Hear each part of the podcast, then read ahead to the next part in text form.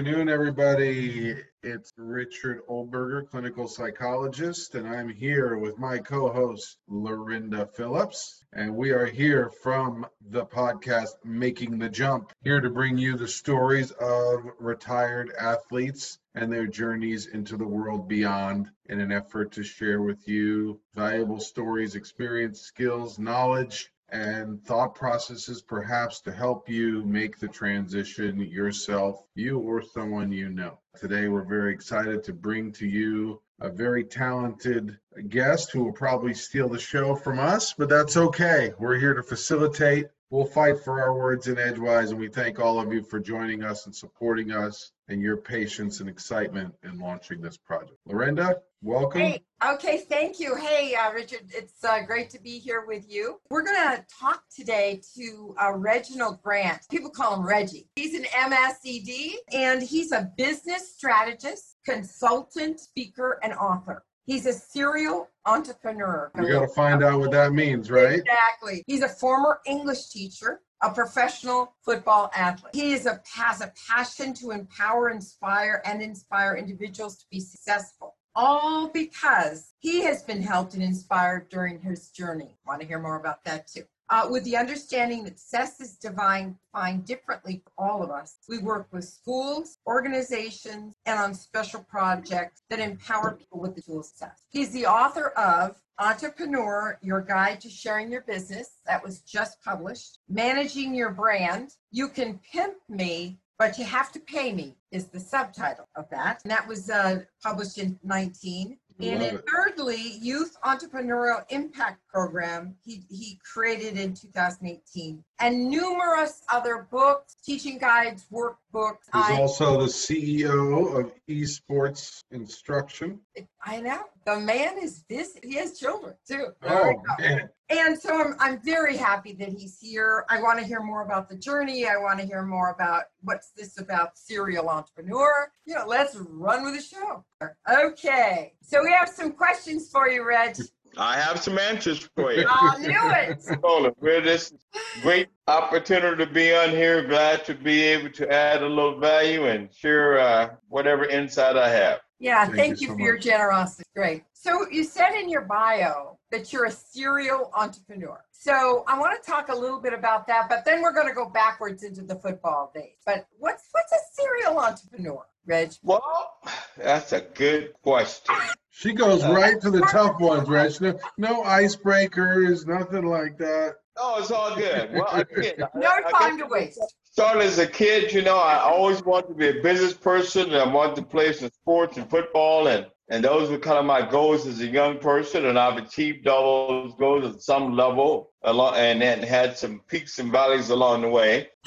I guess it all started at the University of Oregon when some people approached me about uh, starting a little company and doing some a promotional thing, a dance, and that evolved into a company I own, Glass Pyramid Productions, and that was Eugene, Oregon, and that was way back. Right, I was a youngster probably a sophomore in college, and we uh, three of us started. It ended up with just me, but I ended up uh, doing events on campuses, working for fraternities, sororities, and and then doing standalone events. And we'd have uh, two, three thousand, four thousand people at these events. It'd be parties, then it'd be an after party, and that's where I got the bug really embedded in me. So we started there, and, and I've had a series of businesses along the way, and you know, worked in some corporate structures along the way. Now, Reggie, let me ask you, because at the time, was it common for a college athlete to have his own business? Right? No. That's, uh, word. Were your coaches like, you what? What?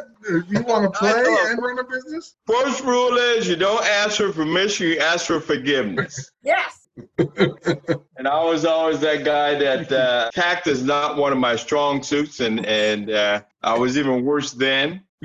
So it got me some hot water sometimes along the way, but it also has uh, allowed me to take control of my time, which is my most valuable asset along the way. Yes, I was definitely not the average student athlete. I knew the education was my key to a, a future beyond sports, and I would not be able to run fast and jump high for the rest of my life. Uh, so education was something in my family. My mother, my father, Willie and Juanita, uh, instilled in us as as a pathway to opportunities, and I really adhered to that uh, along the way, and always put myself in a position to acquire more knowledge than less. Just like money, more knowledge serves you better than less. Um, so yeah, I started out back in college doing glass pyramid productions and did that two or three years in college and, and it really uh, ignited the entrepreneurial spirit bug in me. Mm-hmm. Uh, and again, when I was a youngster, I had visions of being a businessman and, and a pro football player and accomplished those along the way and, and had, again, peaks and valleys, made money, lost money. So I've had a, you know, a standard entrepreneur's adventure where you, yeah. don't have success without failure. And, and, just like, you know, in athletics, you need repetition. And sometimes repetition includes things that you don't do it right. So you do it wrong, wrong, wrong until you finally get that muscle memory of doing it right. And in business, doing it right is making a little gas money. And other elements of like doing it right may be, you know, success is defined differently for all of us. Mm-hmm.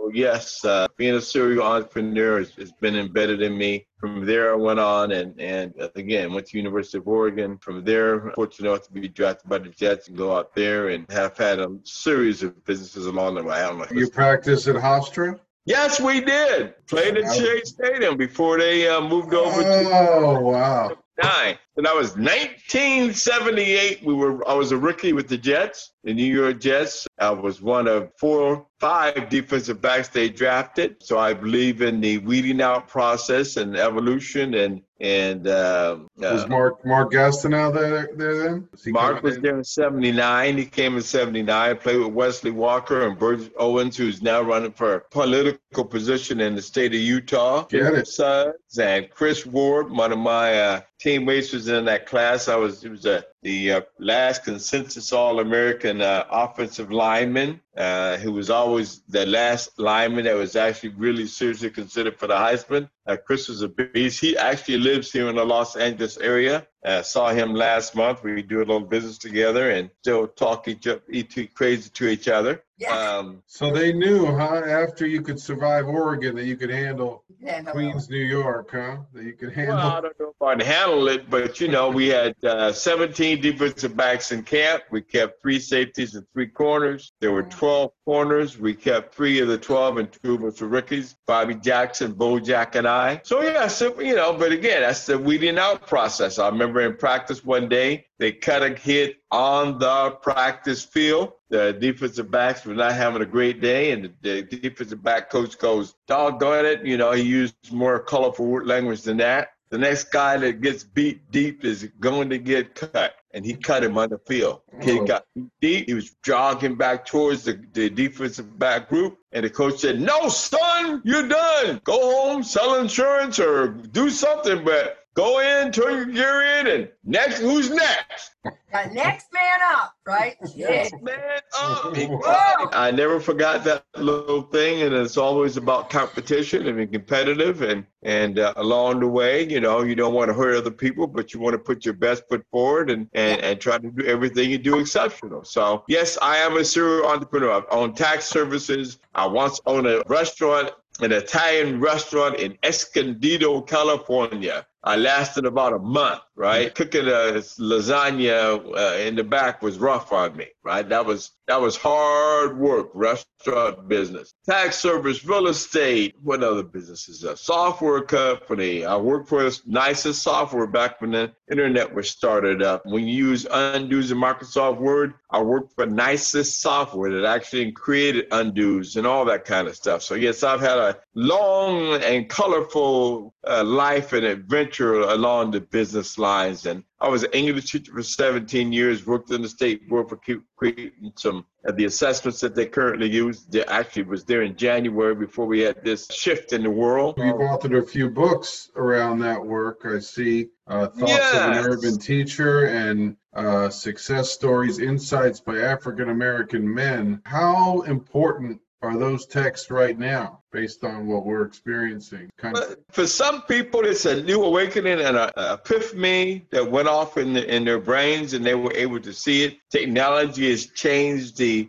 ability for us to react to things and see things. And as a culture and as a world, we are all interconnected. But of course, they have significance, but they have significance for people that are not necessarily affected by things. If you're not affected by something or it's not in your face, it's hard to connect with that. Yeah. And because of technology, some of the things that have happened for many, many, many years and decades and, and centuries are now to the forefront of people and it's in their face. So that's why they reacted in the way that they reacted. And some people will have a lifelong change and effect upon them. And of course, some of our institutions, we have to address some things and some issues. And again, America is not perfect by any stretch of the imagination. I still firmly believe it is the greatest country on earth. It is just not a perfect country. And the beauty of this country is we have the ability to have different opinions. And usually they don't kill you because you have a difference of opinion. So that's a good thing. The problem right now in our society is we're not having uh, dialogue without wanting to beat each other up. It's okay for us to have difference of opinion. We just need to be allow the guy to just stand on the other side of the table and, and we have a conversation. And that's how you move things forward in a positive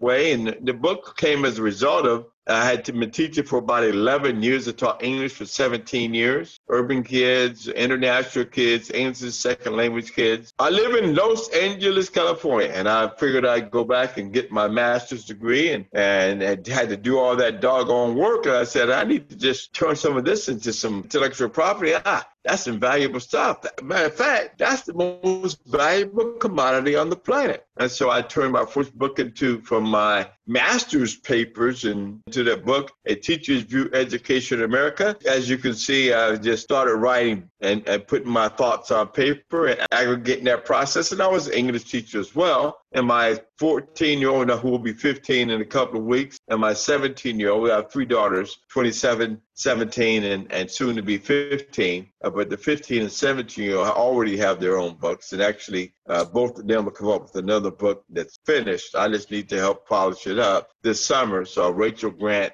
uh, book she wrote on poetry, and she has a book, uh, uh, Wishes, which is the story about a middle child that's whining about not getting enough attention. Is she the middle I child? I think I'm the oldest. I'm still whining. And my, I and can the young- relate. And the youngest one, of course, who's going to be 15, she had a, her first book about three years ago. And uh, but that's the, the downside of it. An English teacher's uh, child is I make them do stuff. This summer we were on ETAP all summer, uh, etap.org, and use that platform, which is a superior academic uh, platform for getting kids to uh, be successful uh, no matter where they're at. It does an assessment and a lot. So I made them do that. And of course, I had to bribe them with a little uh, economic incentive. yeah, well, So it cost me money to do that, but they were able to practice and, and get skill development during the summertime while we had the downtime. And this week, yesterday was their first day back at school, but they were kind of used to the process. And so the transition shouldn't be as difficult as it is for millions of other children around the country and families. Yeah, and there's some advantage to having a father, the teacher. You know, I mean, maybe they wouldn't think so, but they will later on, if not now. Exactly. Hopefully, when I'm long dead and gone, they'll think about the, the skills I helped to embed into them and Yeah, them to. I mean, the fact that they're they're happy. authors are is remarkable, really remarkable. Okay. Well, I'm going to take you back. That was a question that led us, you know, long, you know, like you know, a lifetime, which is fabulous. but let's take you back to, you know, I read your book, as I, I told you, and uh, in the foreword, you had kind of your story. And I'd love for you to go take us back there and give us that experience of how it was for you playing in college, playing in pro, and what was like. Well, again, you know, we are some of our experiences. And so uh, doing those things is just what I did, right? Yeah. Um, went to high school in Chief Sealth High School in Seattle, Washington. My family uh, mother and father, dynamic people, uh, moved from Atlanta, Georgia to Seattle, Washington. And the only people that knew that were my, my father's sister and her husband. And he worked at Boeing and had just gotten out of the Navy and told my dad he might be able to get him a job out there. So my parents uprooted us. I was six, my brother was uh, uh, two, and my sister was one. And we took a train all the way from Atlanta, Georgia to Seattle, Washington. So my parents put us in a position to have some opportunities or more more opportunities than there were in Atlanta, Georgia, and uh, uh, Greenbrier projects and at that time in 1962 or so. Got to Seattle, and we ended up uh, at High Point Projects, and eventually my father was working for Boeing and, and moved us into a little house we rented for many years. Ran football, my played football, played basketball, ran track. Um, my sophomore year, I was third fastest guy in the team. My senior year, I was third fastest guy in the team. Uh, so a little work uh, in between there, but I, I figured out that my parents could not afford for me to go to college and, and just looking around and, and being at Louisa Boyd Middle School, I realized that the people that run everything have college degrees. So maybe I need to get one of them pieces of paper that can uh, help me to open the door and change my life and give me opportunities. And again, my parents pounded on us about the importance of education. And so I kind of started listening to that a little bit. And by the time I was a sophomore, it really clicked on me that in order for me to get a college education, I needed to leverage my athletic ability coupled with my work ethic and leverage that to that scholarship to the University of Oregon. And uh, while I was at Oregon, and again in high school, I ran track and, and long jump 24 feet. And, you know, I worked rather hard to, to give myself the, the maximum benefit of whatever athletic ability I had innately in me. So that, again, led me to Oregon. I was recruited more out of high school for track than for football. I'm only 5'9", weighed 165 pounds in high school. The football coaches were all like, look, run track and, and uh, you know, you can, you can, you can try out for football. And I'm like, and then I had a conversation with somebody, and it's amazing how you have conversations along the way that can change or impact your life.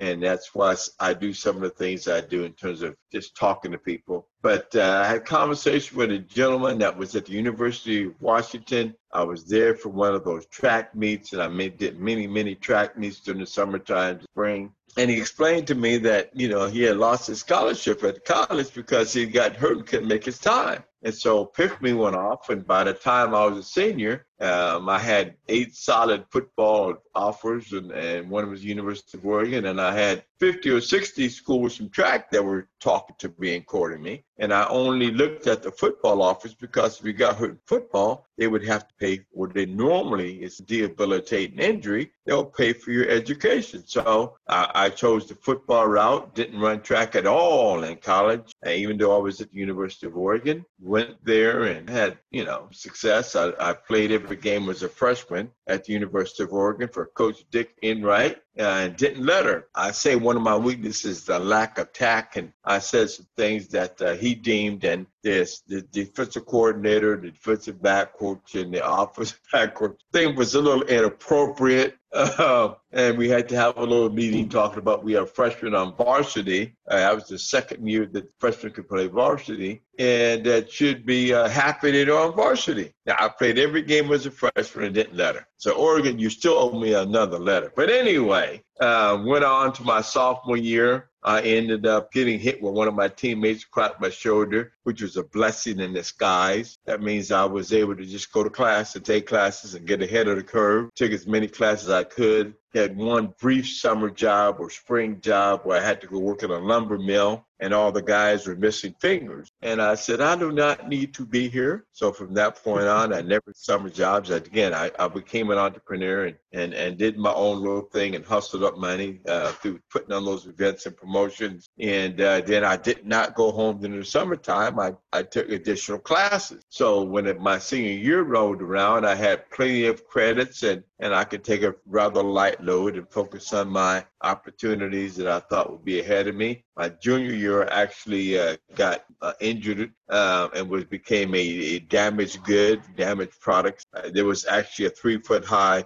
wall that run around inside the University of Oregon Autzen Stadium, and I got kind of pushed into that. We were playing Utah in Autzen, and uh, they thought I was dead but God wasn't ready for me to go yet or had other things in, in mind for me. And so I hit my left shoulder, broke three ribs, had a little scar on the cut under my, my chin, and was able to play a week or two later. I was in fantastic shape, but I actually played it about three weeks later. My mo- mother always uh, jokes with me about Coach Brooks, and, and, and we took the trip to Notre Dame. We were playing Notre Dame in the hedges, and she said, well, Coach had said you weren't going to play. And then she says, I was listening on the radio and I hear and Reggie Grant. so 40, 50 years later, my mom's still saying, yeah, you weren't supposed to be playing. So yeah, I had a little success there. I started three years at Oregon. Uh, was fortunate enough to be drafted by the Jets again. I was the fourth of five defensive backs they drafted that year. We had 17 defensive backs in camp. Uh, 12 of us were corners. They kept two of the three corners, or three of the 12 corners, and two of us were rookies, and three of the five safeties. So competition is part of my lifeblood and who I am and what I believe in, and, and capitalism is a good thing. So, you know, again, you ask for forgiveness, not for permission. If you'd like to listen more, please click on the link for Making the Jump located in the show notes so you can get access to all of the shows and their complete recordings. This is Richard Listens, and I'm out.